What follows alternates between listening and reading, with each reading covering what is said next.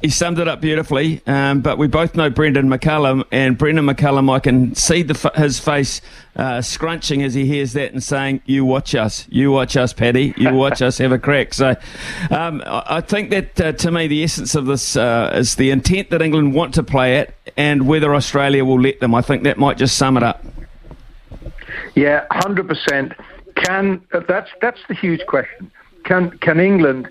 You know, with Duckett and Crawley, Pope, Root, Harry Brook, Ben Stokes, how fit is the skipper himself?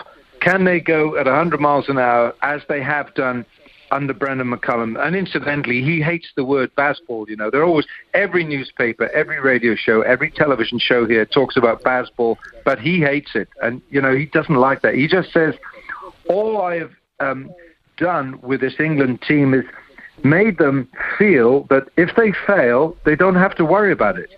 You, you know, he feels that go out there, express yourselves, be, you know, be who you want to be, uh, but don't worry. If it doesn't come off, don't worry about it.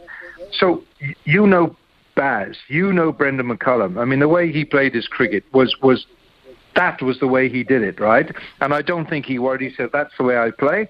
That's the way I play for Kolkata Knight Riders. That's the way I play for the Black Caps." And I think he has installed in this England dressing room a sense of belief.